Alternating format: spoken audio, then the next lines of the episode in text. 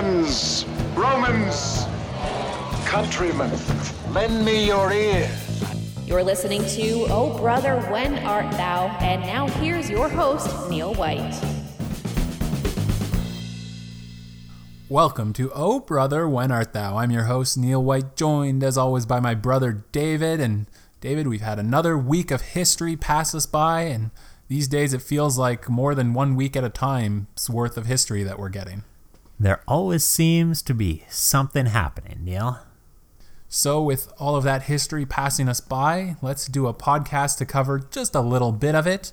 David, oh brother, when art thou? Neil, there are rioters on the streets of the capital city. The local officials are planning to call in soldiers hardened with their experience of violence in a war in a faraway land. But it's politically controversial, not least because of the multiple complex racial distinctions between the various classes of people who live there. The moment I'm talking about, of course, the one you're all thinking about, is October 1800 in Sierra Leone. Well, David, the way you started off there, I thought maybe we really were going to cover just the last few weeks of what had happened, but let's go back to 1800 in Sierra Leone. Why are people rioting in the streets?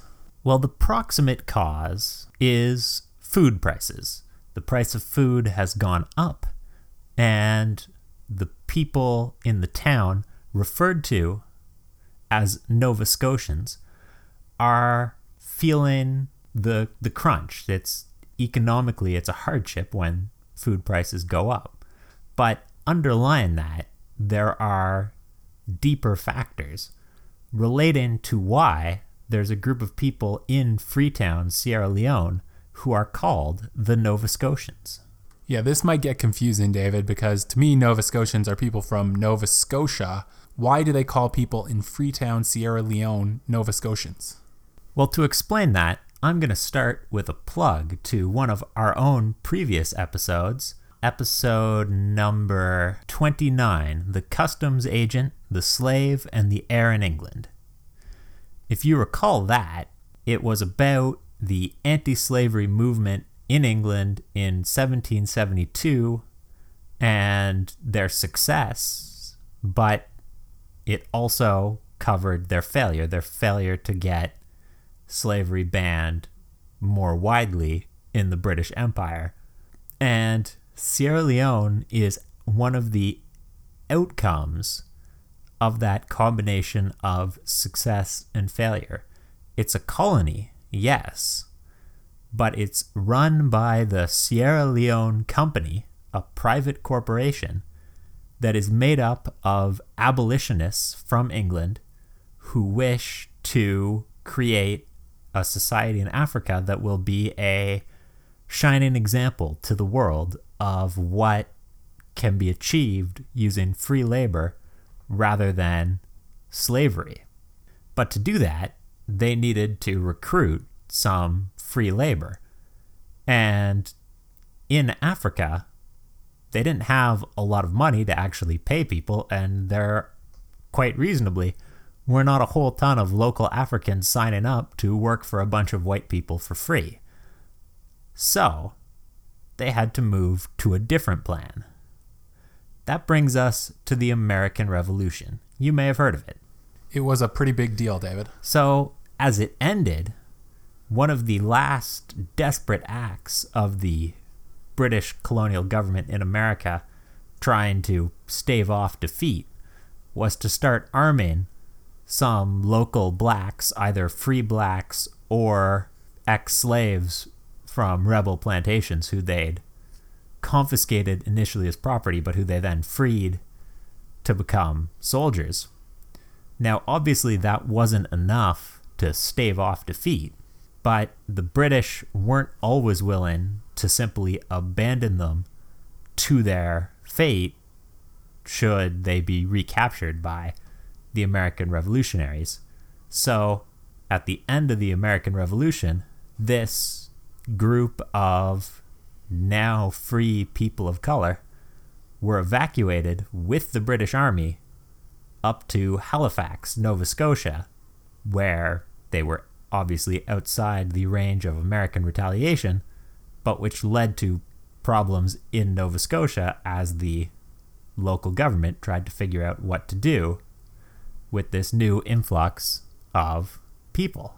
So these free blacks who'd been fighting for the British are now in Nova Scotia after the end of the American Revolution, which of course the Americans won. So is this going to explain why people in Sierra Leone come to be known as Nova Scotians? Indeed, because you're not going to find this shocking. A bunch of people brought from the American South to Nova Scotia with no time to prepare find Canadian winters less than a super pleasant experience. David, many people who've lived their entire lives in Canada find Canadian winters less than a pleasant experience. As do I, actually.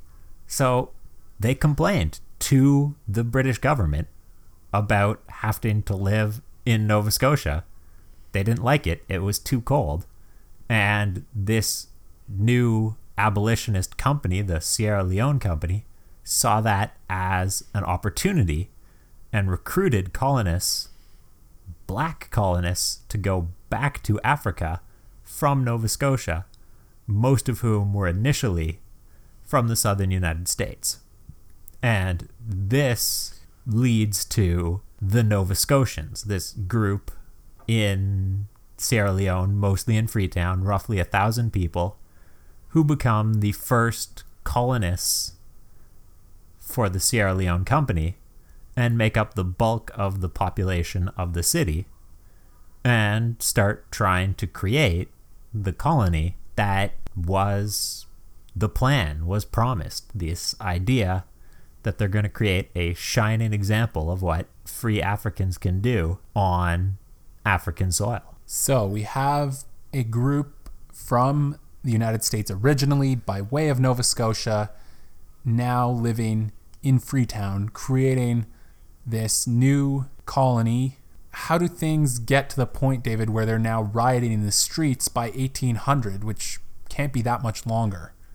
It's not that much later, but it does take a couple of things for them to get to that point. I should note at the start, things are hopeful. Obviously, it takes time for any new attempt to settle an area to become self sustaining. So they need shipments of food to come in from England to help keep their economy self sustaining in that initial setup period. But they're working hard, and shipments are coming in from England, and a local council is set up. The official council, run by the Sierra Leone Company, is all white, but an unofficial, actually democratically elected black council is also set up. And they start the process of trying to build a nation.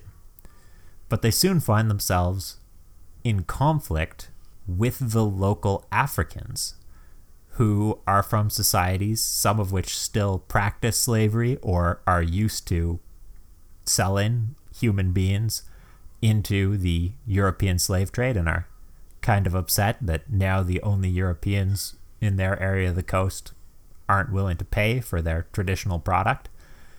And more than that, there quickly becomes conflicts over the food supply.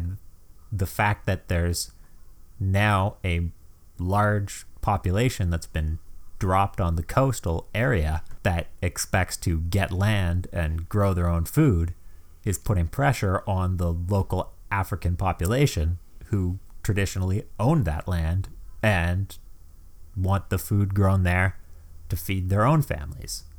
So this creates conflicts which need to be resolved, which is hard for a group of abolitionists most of whom remain in London and are horribly out of touch with what's actually going on in the colony to really understand. So, of course, orders come down from London with a brilliant plan to fix everything. So, all is not perfect in this new colony and this new way of doing things in Sierra Leone. What is the plan that comes from London? So, the London abolitionist councils that are running the Sierra Leone Company have seen the profits that American slave owners are making off of growing cotton. So, their new plan is to prove that they can grow cotton even better than the Americans can. So they send down orders to Freetown. You have to, on all the company owned land, which has traditionally been growing food to feed people, you have to grow cotton, lots of cotton now. Unfortunately, the soil is not the right kind of soil, the area is not the right area, and the entire cotton planting effort does not actually grow very much cotton at all or turn a profit. But what it does do is crash the food supply available in the colony. What a disaster, David, and all run by this out of touch group of well meaning abolitionists in London, but who just don't know what is going on in Sierra Leone and don't realize that it's not a good place to grow cotton. They are moral people. Unfortunately, they're not agricultural experts, which is what they really need at this point. So, the price of food goes up, the people are unhappy, the local Sierra Leone company governor decides that the best response is to blame the elected black council as being the ringleaders, the troublemakers, and dissolve all democratic participation in the colony. And therefore, very shortly, there's an outbreak of rioting in September on the streets of Freetown. And the colony, the guys at the top, are terrified. So, David, this is basically exactly the opposite of what we want to see in terms of the riots going on in the world right now. We don't want to see shutting down of democracy, but that is the plan for the abolitionists in London. They're going to end democracy in Sierra Leone. And of course, that doesn't go over so well with the people in Sierra Leone who would like to have their democracy back. How does it go down in between these rioters and the government leaders in charge? Well, the issue for the Sierra Leone company, I'm going to come back to the fact that it's a private company. They don't have the right to appeal to the British Army to put down these riots. This is their internal problem, and they don't have an army or even a police force. So they need to get one, and fast. Luckily, the British government is looking to try and get rid of a problem that they've got. And some of the abolitionist leaders in London again are seeing a chance to make an omelet, to take London's problem and turn it into Sierra Leone's solution. What is London's problem? So, now we've got to go to Jamaica.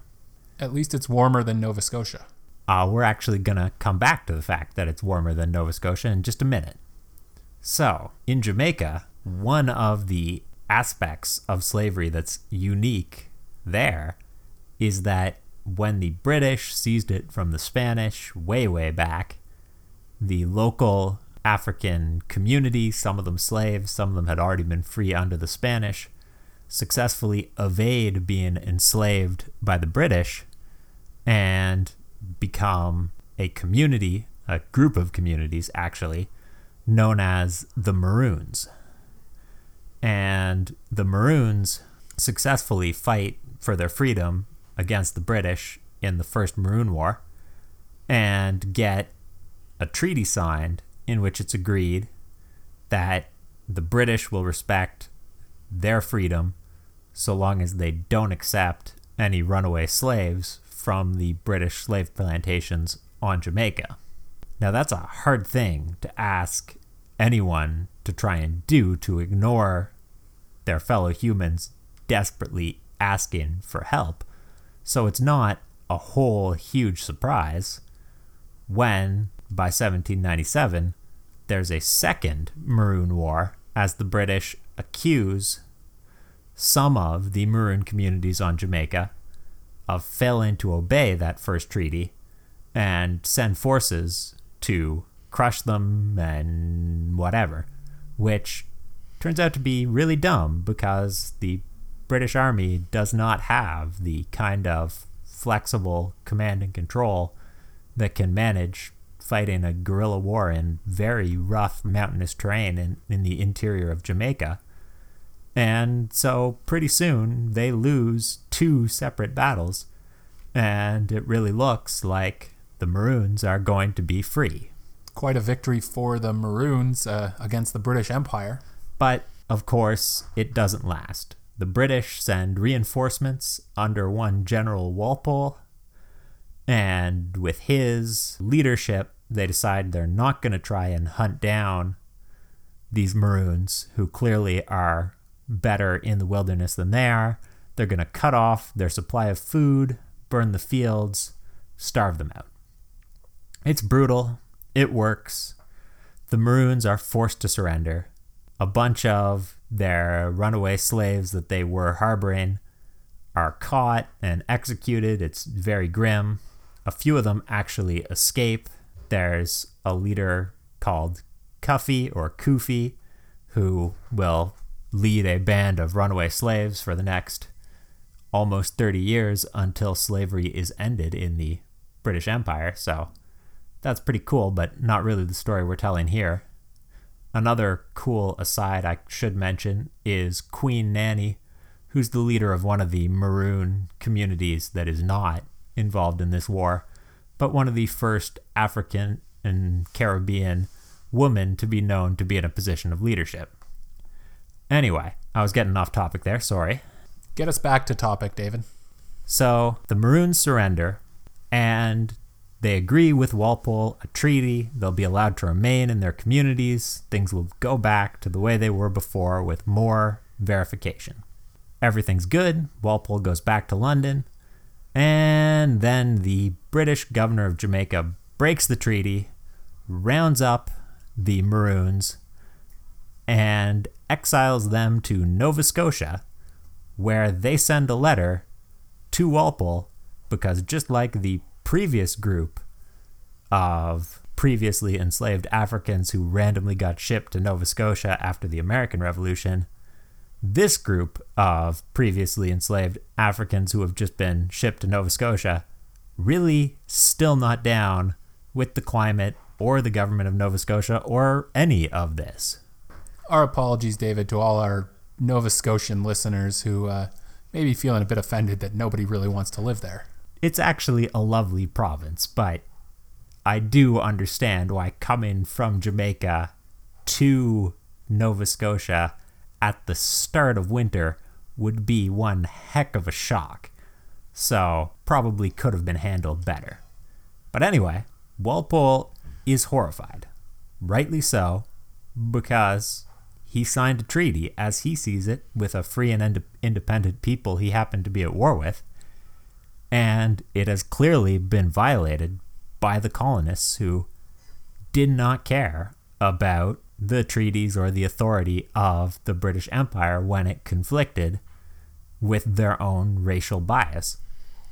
Walpole actually becomes an anti slavery activist because of this experience and therefore leaves the British Army, gets elected into Parliament, and is one of the parliamentary figures who's well known in the British anti slavery cause afterwards.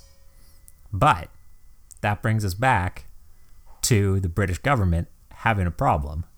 Walpole is pushing to help these Maroons, led by Montague James, leave Nova Scotia as they have asked him to do the British government doesn't want to offend this important military and political figure, but also doesn't have anywhere for them to go. And this is when the Sierra Leone company shows up and says they should come to Sierra Leone. And when they do, they should work for us as soldiers dealing with the riots we're having by the last group of people we shipped from Nova Scotia to Sierra Leone. David, they say history repeats itself, but usually not quite so quickly. It is not a long time at all, but it works, surprisingly. The arrival of the Maroons, who have experience as soldiers because they fought against the British Empire surprisingly successfully twice, means that they're able to put down the rioting and some time after the disastrous failed cotton experiment does help to get the food situation in the colony normalized and the Maroons holding together, becoming known as the Jamaicans in Sierra Leone quite reasonably. Well, David, they couldn't call them the Nova Scotians because they already had one group of Nova Scotians, even though they had come from Nova Scotia. Yes, there are some naming issues for Sierra Leone historians that I personally would not have expected before I started researching this episode. Regardless, they hold together as a group and it helps to make them a more effective political pressure group, which in turn means that they remain an important influence on Creole culture in Sierra Leone to this day. And Sierra Leone, partially because of this whole mess, and especially because the British government is taking more notice of the fact that they requested soldiers in the first place, Sierra Leone ends up becoming an official British government colony, which has an odd beneficial side effect that when guys like Walpole get slavery and the slave trade banned, specifically the transatlantic slave trade banned in 1807, that leads to a British naval station being established in Sierra Leone, which will be very effective at helping to stop the slave trade. So, not all of the after effects of this rioting are bad, even though obviously the destruction of the first local African democracy in Africa is a historical tragedy. So, David, after this, does Sierra Leone become more of a traditional British colony, uh, less goofy cotton plans and shipping of Nova Scotians, and more what you'd expect from the British Empire? It does become a more traditional British colony. In some ways, that's good, as we've seen the leadership of the Sierra Leone Company were hardly what you would want in the leadership of a society. In other ways, it's not so great. Some of the ways that Sierra Leone was intended to be a example to the world, its goal to have a moral purpose gets lost as it becomes just another British African colony whose subjects are mistreated as is common in the British Empire everywhere. Well, David, thanks for telling us this story. Always happy to, Neil.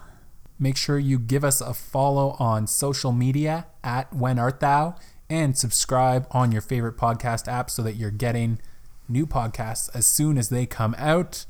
David, we always like to end with a quiz. Are you ready for a quiz? I'm ready for a quiz, Neil. All right, today's quiz is called This or That. I'm going to give you one fact and then ask you about another related fact. Okay. For example, here's the first question.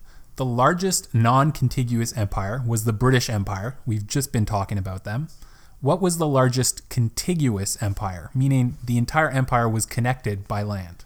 Ah, that's an interesting question. My initial thought, of course, is the Roman Empire just because it's so well known, but actually, as I think about it, I think some of the empires in Asia may have been larger. So I'll guess the Mongol Empire. Good reasoning, David. You got it. The Mongol Empire under Genghis Khan spanned 15 million kilometers squared in 1279. That was as big as it got for contiguous empires. Next fact The 335 Years' War was an alleged state of war between the Netherlands and the Isles of Scilly, which are located just southwest off the coast of Great Britain. And if you accept that that was in fact a war, at 335 years long, it would have been the world's longest war. What was the world's shortest war? Ah, as it happens, I believe I actually know this useless trivia fact. I believe that the world's shortest war, a mere half an hour long, was the Anglo Zanzibari War. You're right, David. The Anglo Zanzibar War of 1896 began at 9 a.m. on August 26, 1896, and ended a mere 38 minutes later. Good answer. Next question. The fastest nautical circumnavigation record is currently held by a wind powered vessel the trimaran IDEC 3. They sailed around the world in 40 days, 23 hours, 30 minutes, and 30 seconds. Pretty cool to go around the world that fast in a boat, but let's look at an even more interesting method of transportation. What was the fastest balloon trip around the world? The fastest, I did not know that anyone had actually completed a balloon trip around the world, although I suppose it's inevitable now that you mention it. Anyway, since I don't know, I'm forced to say 40 days. I like it, David. It's a good guess. It was actually 11 days, 4 hours, and 20 minutes done by Fedor Konyukhov of Russia in July 2016. The largest city in the world right now is Tokyo, Japan, with nearly 38 million people. But what was the largest city before the Common Era, before Christ? Before Christ. Wow. Again, I'm tempted to say Rome, but again, I'm going to suspect that the sheer size of the Chinese Empire means that one of its cities would probably be the largest, so I will guess Beijing. That is a good guess, David. And Beijing was among the biggest cities in the world in that time. But I was looking for Alexandria, which some estimates say reached a million people in 100 BCE. Although Rome also reached about a million people around year zero. So, depending what estimates you like, it could be a few different answers. Final question for you. The bloodiest battle of the Civil War was the Battle of Gettysburg, with 51,000 casualties over three days. What was the deadliest single day of the Civil War? Deadliest single day of the American Civil War. And this is just one battle, David, so we're not looking for one day of a bigger battle. It is one contained battle. Just the name of the battle. It wouldn't be the Battle of Antietam, would it? It would, David. The Battle of Antietam, also known as the Battle of Sharpsburg, on September 17, 1862, resulted in almost 23,000 casualties in a single day. Thanks for playing along, David. I always enjoy it, Neil. And thanks for listening.